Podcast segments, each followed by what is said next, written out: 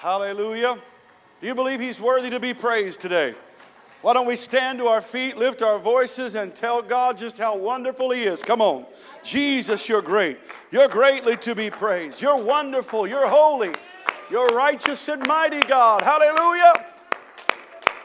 We bless you in the name of the Lord. Hallelujah. Praise God. Praise God. Greetings and welcome to all of you who are here in person and all of you joining us online. Amen. We honor you in the name of the Lord and bless you. I'm going to direct your attention to the book of Psalms, the 131st Psalm, Psalm 131. Thank you, Lord. And the word of the Lord. This is a song of de- degrees of David. We see that from the inscription. It says, Lord, my heart is not haughty, nor mine eyes lofty. Neither do I exercise myself in great matters or in things too high for me. Surely I have behaved and quieted myself as a child that is weaned of his mother. My soul is even as a weaned child. Let Israel hope in the Lord from henceforth and forever. Praise God. And with the help of the Holy Ghost, I'm going to treat on this thought for the next few minutes called to be humble. Amen. Let us pray. Father, let the living word preach the written word, causing my tongue to be the pen of a ready writer that you use to write your word upon our hearts. Open our understanding that we might comprehend the scripture. Cause every rebuke or every hindrance to be rebuked and cast out. Bring every thought captive to the obedience of Christ. And we ask these things and expect these things in the majestic, marvelous, and magnificent name of Jesus Christ. And if you believe that, would you shout, Amen? God bless you. You may be seated. Psalm 131 is a short psalm that many scholars and many expositors ignore or give little attention to. When I found this out studying, it baffled me because all scripture is given by inspiration of God. I'm like, why would we classify something as insignificant when it's all scripture? But besides that, some these supposed scholars and expositors do not believe that it has any sort of profound significance. Uh, to, again, which I ask, does not all scripture mean all scripture? Yet, this small psalm contrasts faith with fear, humility with pride, and hope with despair. I would say that's pretty significant if you ask me. David presents himself vulnerable in Psalm 131, calling upon the community of Israel to join him in humbling themselves before the Lord God and putting their hope in Almighty God. His example of confidence while repenting and being humble gives comfort to Israel and to trust in God wholeheartedly. David does not give in to the flesh and become prideful. He could have, if he wanted to, I suppose, argued that because of his humble beginnings and now being king, it earned him the right to be proud. Uh, but he didn't do that. He might have argued that writing uh, over a half of the Psalms would give him the right to some sort of pride, but he didn't do that. Instead, David chooses to be humble, exalting God alone and leading by example for everyone else to follow. So, what does it mean to be called to be humble? Well, it means trusting God humbly, honestly, and hopefully. And that's what we're going to look at today as we explore this psalm. The first point I want to bring out to you is trust God humbly. It's a song of degrees. It's, it's one of the songs of ascent. And the reason I've used the word trust here, and of course, obviously, the whole message being about being humble is because when they would go up to that place of worship in Jerusalem, to the temple, and sing and, and quote and read these songs of ascent, it was they needed to remember that if it weren't for the mercy of God, so a, a, a large degree of what they were doing had to be filled with humility. Uh, if any of us feel like we have earned the right to grace, then I highly suggest that before you leave here today, you find an altar where you can repent. Because there's not a single person alive on planet Earth who deserves God's grace. Every last one of us have received it through faith that not of ourselves, that He might be glorified, that He might be the one exalted, because it's a gift from God. Amen. It's not on our works. We can't boast, and neither should we.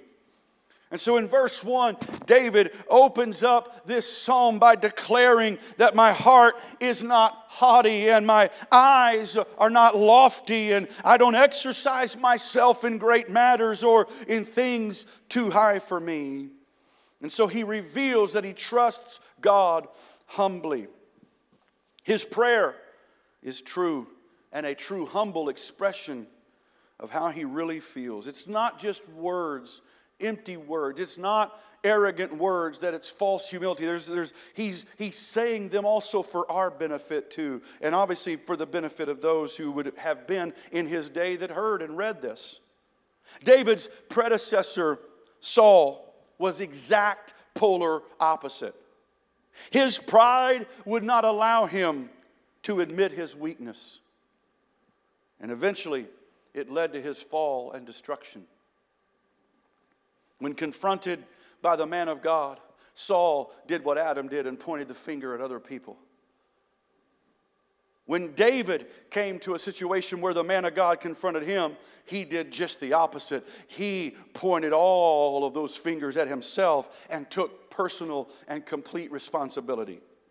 So David doesn't want to follow in the footsteps of Saul, but rather he wants to present himself vulnerable and humble before God. Now, we understand the haughty heart and the lofty eyes. Those are pretty self explanatory. That's both the inward and outward element of, of, of pride. A haughty heart, inward, the lofty eyes, the look or the outward of the pride or the behavior of an arrogant person. And he's saying, I don't have either of those. But then he says something that's interesting. He says, Neither do I exercise myself in great matters or in things too high for me. So here he's admitting that he's finite, that he will never be able to fully comprehend God and his in his fullness. That God actually really is unsearchable. Meaning, you can't get to the end of everything there is to know about God. Because if you feel like you've reached the end, I challenge you to open the next door of Revelation and you're going to see there's a whole nother world in front of you of things yet to be revealed. And so this is what he's saying here. It also indicates uh, in the Hebrew that he will never fully grasp or understand God's mercy. David is clearly one who has been the recipient of God's mercy over and over and over.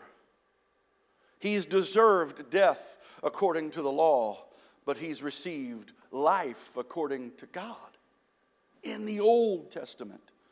And so he's saying, God, I can't understand this. It's too high for me. It's too, too great for me. Uh, I, don't, I don't even try to exercise myself in such a great matter because I'm finite. You're infinite. It's too high for me. Your thoughts are higher than mine. Your ways are higher than mine. I'm just going to trust you.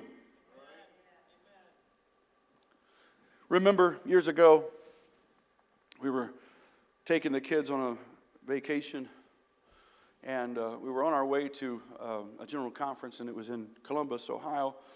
And so we took an extra week, and we were going to do some things. We went through Washington D.C., New York, uh, went to um, some what's Hershey Park in in um, That was the funnest. I liked all the history. The kids liked the Hershey Park. I wonder why.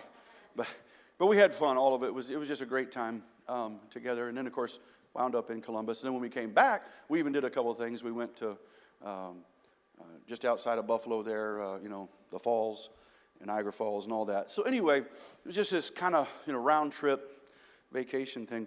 Well, I, Dad, I'm, I'm doing all the planning of, you know, okay, we, we've got, you know, budget the gas money and the, and, and the hotel and the food and, you know, buy the park tickets and, and you know, this and that. And so I, am I'm doing all that. I'm worrying about the car, making sure the oil's been changed and, you know, air tire pressure and all of those things. And I'm taking care of all that stuff. My kids are just worried about getting their toys and getting in the car and asking me 42 billion times, are we there yet?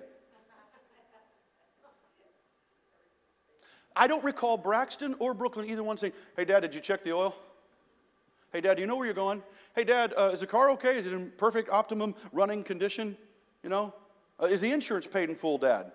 You know, are you doing the speed? I mean, I don't remember any one of those questions. You know what they did? They trusted that dad knew what he was doing. And if dad said, We're on our way to Washington, D.C., that eventually I'm going to be able to say, Hey, we're here now, and we're going to be in D.C. Ah. See, trusting God is not trying to figure out all the details. I don't know how mercy works. I can't sit here, I can preach about it, I can quote scriptures about it, but even in, the, in my studious mind, I can't really tell you how it works. I just know it does. And that's what David is saying. I'm not going to try to figure it out because I never will. I'm just going to trust God humbly. What this is saying is he's not going to take it for granted or take advantage of it. He, he's not going in a, in a negative way. He's not going to just sin that grace abounds. He's going to do his best to, to live for God, but he, he has a, an understanding, even on that side of Calvary, even on that side of, of the resurrection, he has an understanding that I have an advocate with the Father. Amen. David obviously predates James by quite a few years, well over a thousand years. David lives out in Psalm 131 what James writes in the fourth chapter of his epistle. I'm going to read today from the New Living Translation on this. James 4, verses 4 through 10 says, You adulterers, don't you realize that friendship with the world makes you an enemy of God? I'll say it again. If you want to be a friend of the world, you make yourself an enemy of God. Do you think the scriptures have no meaning? They say that God is passionate, that the spirit he has placed within us should be faithful to him, and he gives grace generally. As the scriptures say, God opposes the proud, but gives grace to the humble.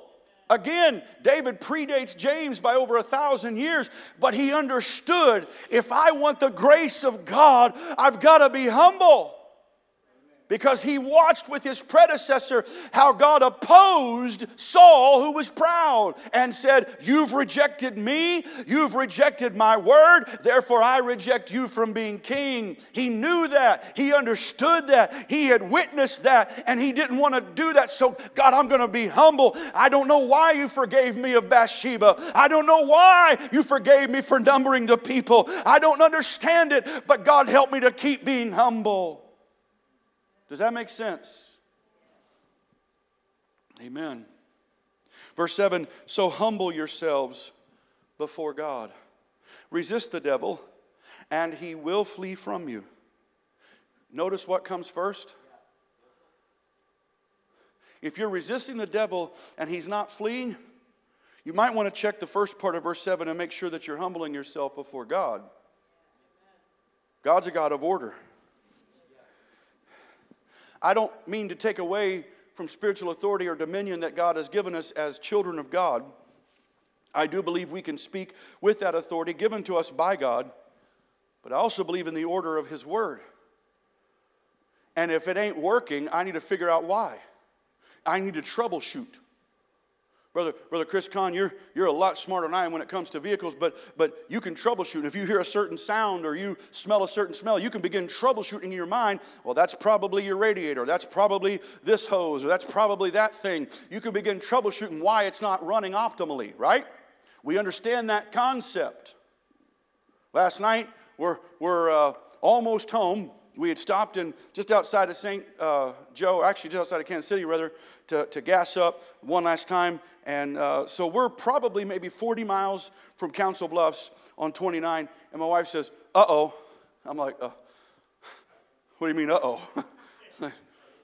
what just happened? Right? And, and I can't find my phone. And she was trying to do the find my thing or beep it from her watch, and it weren't beeping. And she's like, oh no. And I said, well, probably the last place we just were was the gas station, so if we will, we'll call them and, you know, whatever.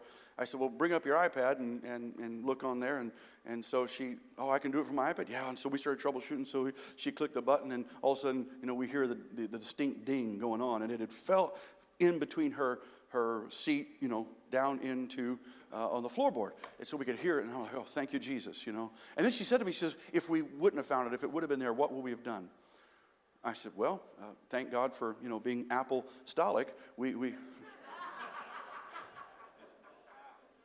and, and Joe, you helped me with this a few years ago. I, you know, you figure some of this stuff out. He was my on-site, you know, Apple coordinator. I didn't need to call, you know, Apple Care. I had Joe Care. But uh, anyway, call, call called Joe one day and he's like, hey, so I figured out how we could do all this stuff and learn how to do it. Well, I said, well, we would have just shut it down right from, from the Find My thing. We could have, you know, turned it off. We could have put a, a call me number on it, whatever. We could have saved your, your information and all that. And, and I said, that way you wouldn't have lost any of your stuff and anything that's in your online wallet wouldn't have been, you know, whatever. Oh, okay, you can do all that. And, and my point was we were troubleshooting. And if we have to, I'll call tomorrow after church. We'll get you a new phone, whatever we got to do. But that's what we do. We troubleshoot. We, we, right? You understand what I'm saying? Well, okay. Both of those examples and illustrations to show you that if, if you're resisting the devil and he's not fleeing, start doing some troubleshooting. And go right here. Uh, am I being proud? Because if I'm proud, God's going to oppose me. I want grace, I need to be humble. And, and therefore, I need to first humble myself to God, then resist the devil. Make sense? It goes on, verse 8 come close to God, and God will come close to you. I think some of us are waiting on God to come to us first. But God's wanting us to take the first step. Wash your hands, you sinners. That's really a good uh, uh, um, thing right now with COVID, you know. Maybe not the you sinners part, but you know, we'll say you citizens. How about that? You know, but yeah, wash your hands, right? Pure. What we know that's somewhat literal, but the, it's metaphorical. Cleanse yourself, right? Get rid of that pride and arrogance. Purify your hearts, for your loyalty is divided between God and the world. Let there be tears for what you've done. Let there be sorrow and deep grief. Let there be sadness instead of laughter, gloom instead of joy. Humble yourselves before the Lord, and He will lift you up in honor.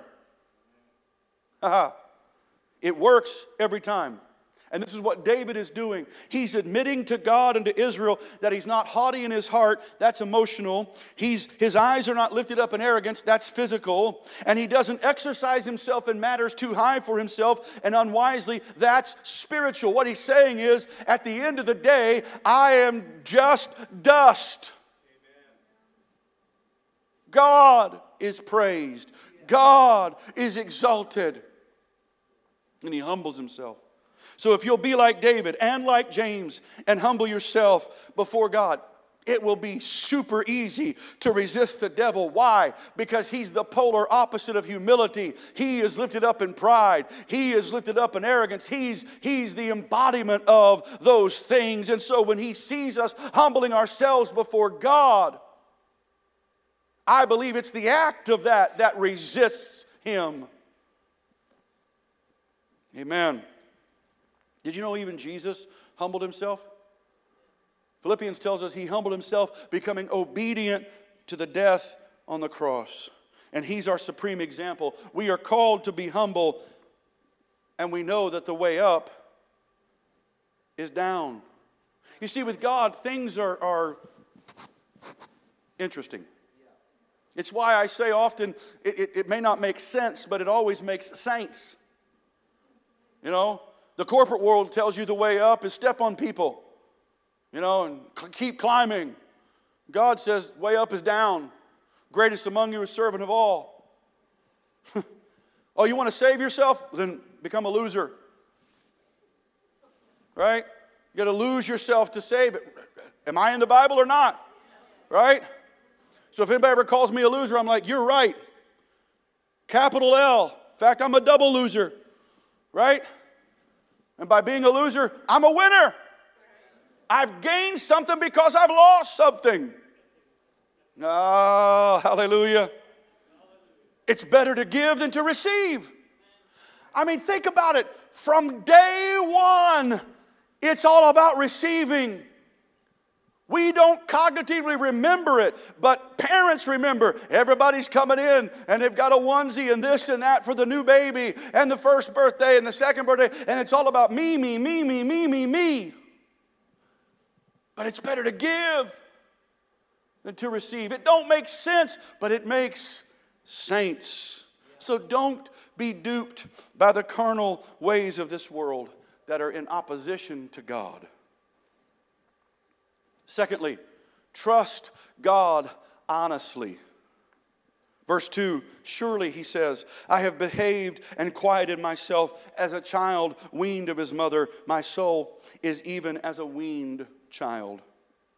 Here, David is revealing that he's going to trust God honestly through the process infancy to childhood to maturity. He reveals that he wants to maintain a childlike faith in God, that even as he does grow and mature into adulthood, he never wants to lose that childlike faith.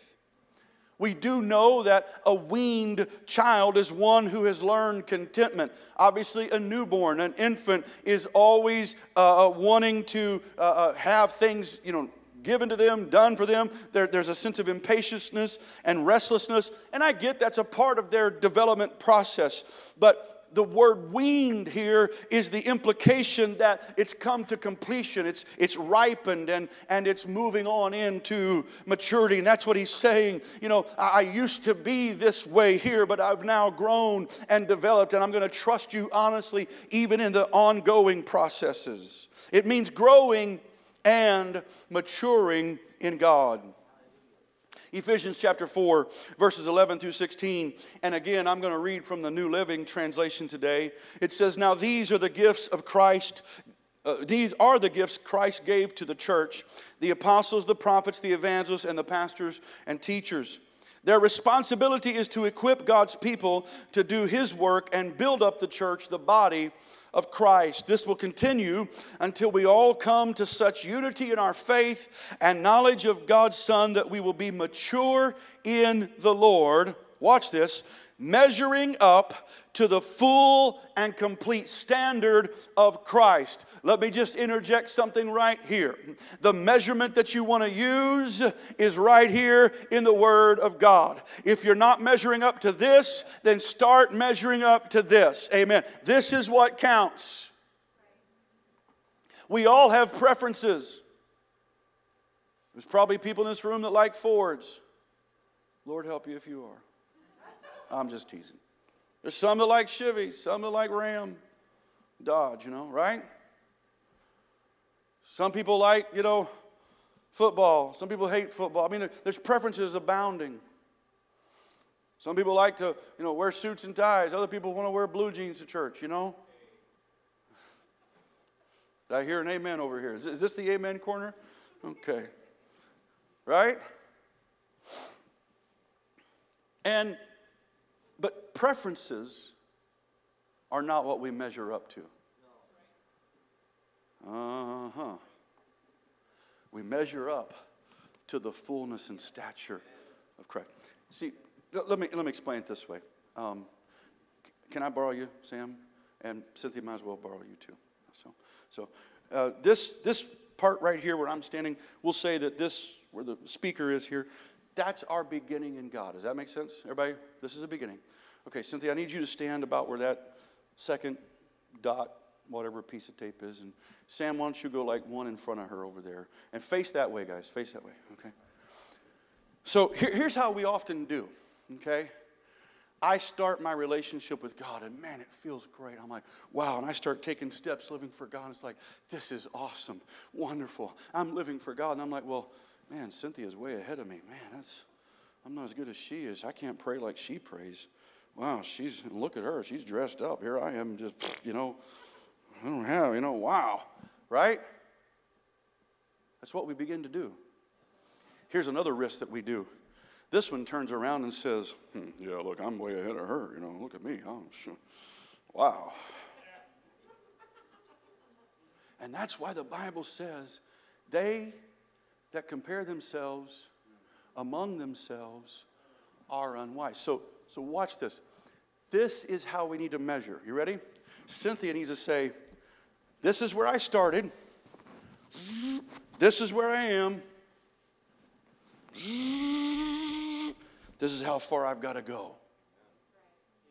And not worry about Sam or me or anybody else. Does that make sense?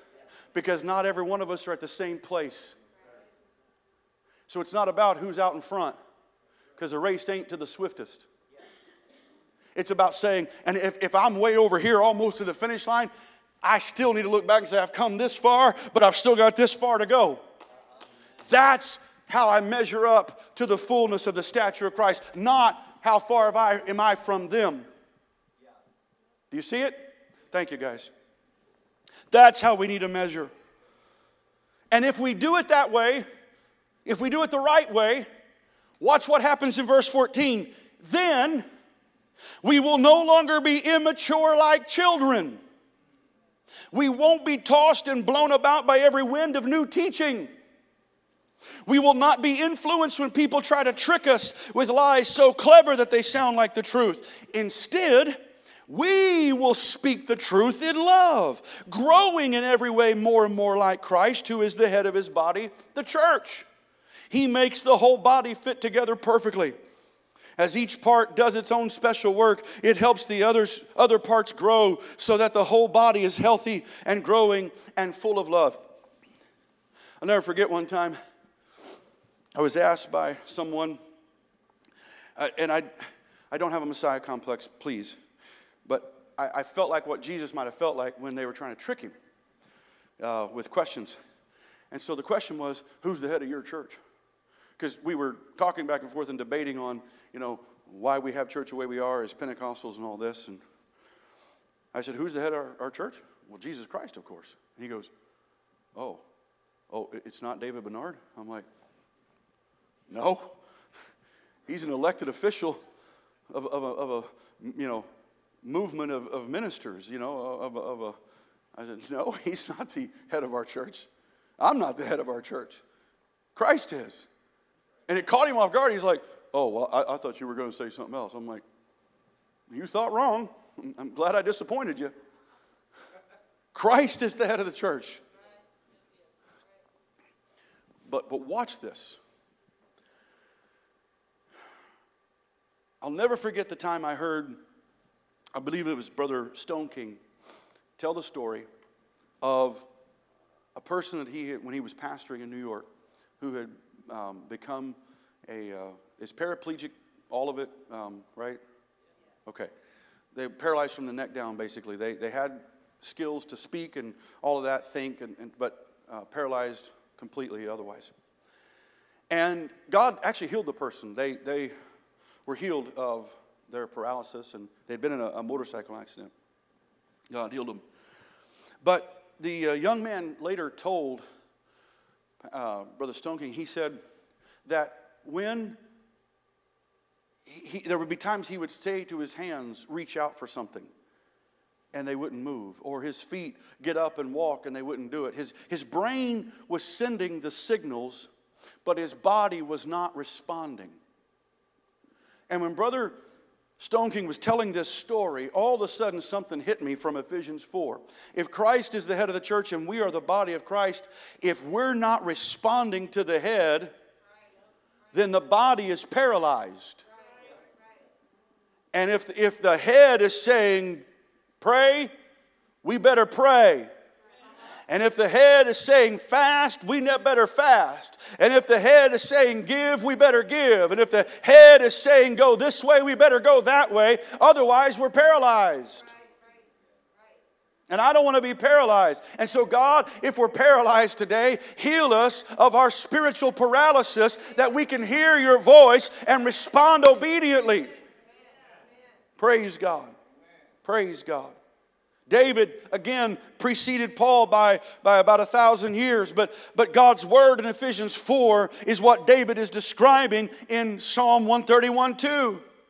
Too many equate their time of service. Well, I've lived for God 89 years. Well, good. Have you grown in those years? I don't want to have a one time experience repeated every year. I want to have a true growth experience where I can say, I was here last year, but I'm here this year. I was there a couple years ago and there a couple years ago, and I'm still going this way. That's what I want to be able to do. That's growth. Amen. If I'm not growing, I'm still, I'm not weaned. I'm still that newborn infant whining and complaining and being self centered. But if I'm growing and maturing, then I'm a true son, a true son of God, led by his spirit. I'm going on unto perfection, as Hebrews 6 1 reveals. As Apollos was shown the way more perfectly, I'm moving into it. But if Apollos would have chosen not to believe what Aquila and Priscilla were teaching and would have refused to practice it, he would have remained immature and unweaned in the scripture, no matter how vibrant and excited and zealous he was. The call to be humble means that I'm honest with God about my growth. And if I'm stagnant in my walk, then my humility and honesty compels me to make the changes necessary so that I please God. And here's, here's my summary of pleasing God. You ready? If it pleases God, does it really matter who it displeases? But equally, if it displeases God, does it really matter who it pleases? In other words, I'm going to grow in the Lord. And if I get mocked for it, if I get ridiculed for it, if I get persecuted for it, so be it. Lord bless them. Lay not this sin to their charge. I'm growing in Christ. The third thing trust God hopefully. Verse 3 Let Israel hope in the Lord from henceforth, even forever. David reveals here he's going to trust God uh, forever, that he's going to trust God perpetually. He's connecting with God. He's growing in faith. He's serving others humbly. He's leading by example. And in this humble psalm, he's revealing that it's okay to trust our future with God. Amen. Because he's already there. When Ezekiel was asked, Can these dry bones live? Ezekiel's answer reveals what it means to trust God hopefully. Lord, I don't know. That's too high and lofty for me. I see a skull over here and a torso over there. I don't know, but Lord, thou knowest. I'm trusting hopefully in you. So the call to be humble and trusting God hopefully means that while you do not know what tomorrow holds, you know that God holds tomorrow. Corrie ten Boom said, Never be afraid to trust an unknown future to a known God. The hopeful trust of God is revealed in Romans chapter 8, and I'm going to skip down to verse 18. For I reckon that the sufferings of this present time are not worthy to be compared with the glory which shall be revealed in us. Hallelujah.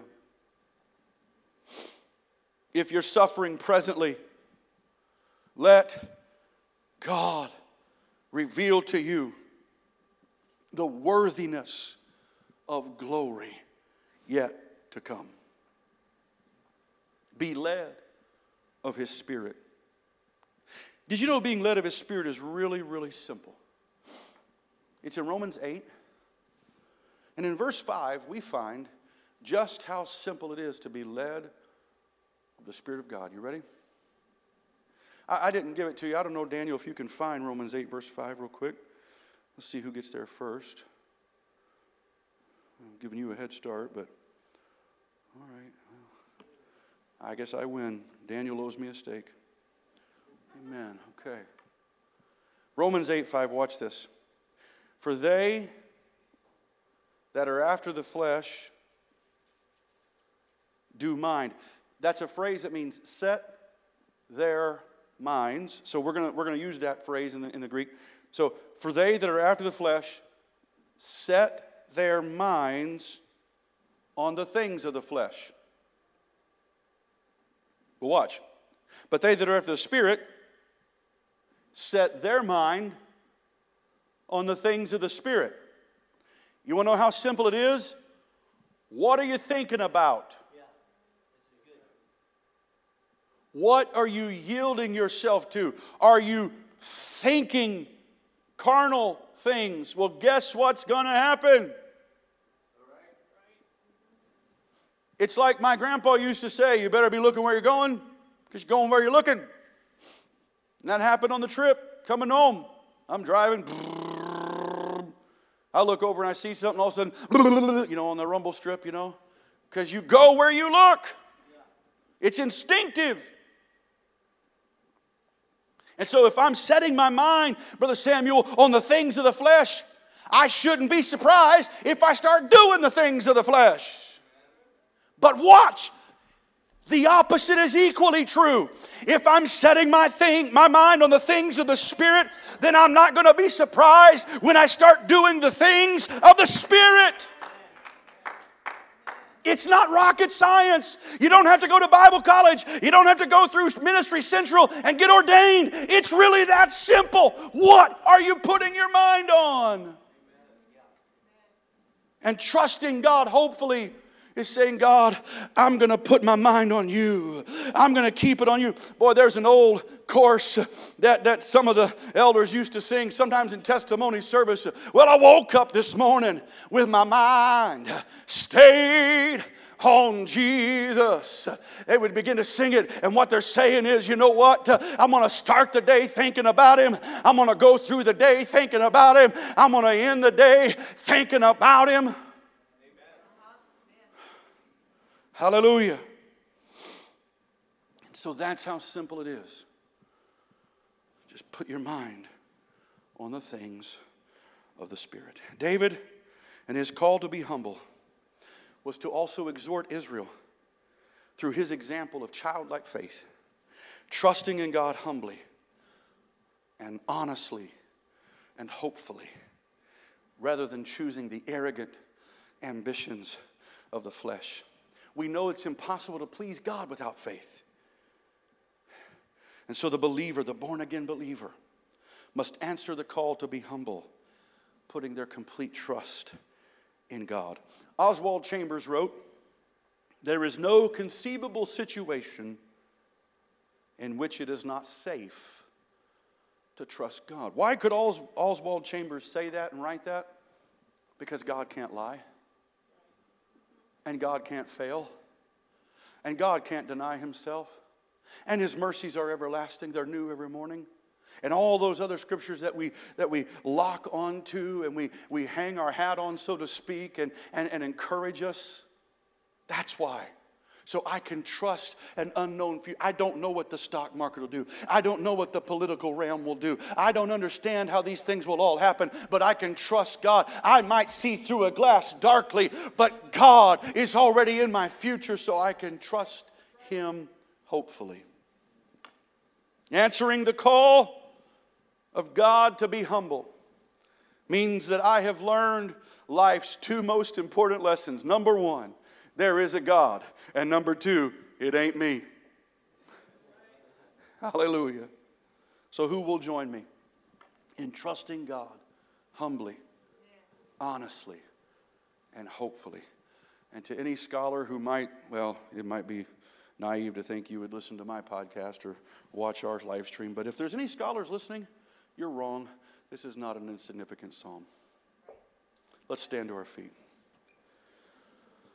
Lord Jesus, thank you for teaching us what it means to trust you, for showing us through the life examples of men like David, epistles like James, and others. Thank you, Lord, that you allowed these events and accounts to be recorded for our good so that we could learn. Thank you for creating angels that minister to the heirs of salvation to help us along the way. And God, when it's hard, when it's difficult, when we don't understand, help us to trust you. Help us to remember such messages as this one, not because I preached it, but because you spoke it from your word. Help us to let these verses resonate with us, that we put our minds on you and do the things of the Spirit. And we ask all of it in Jesus' name.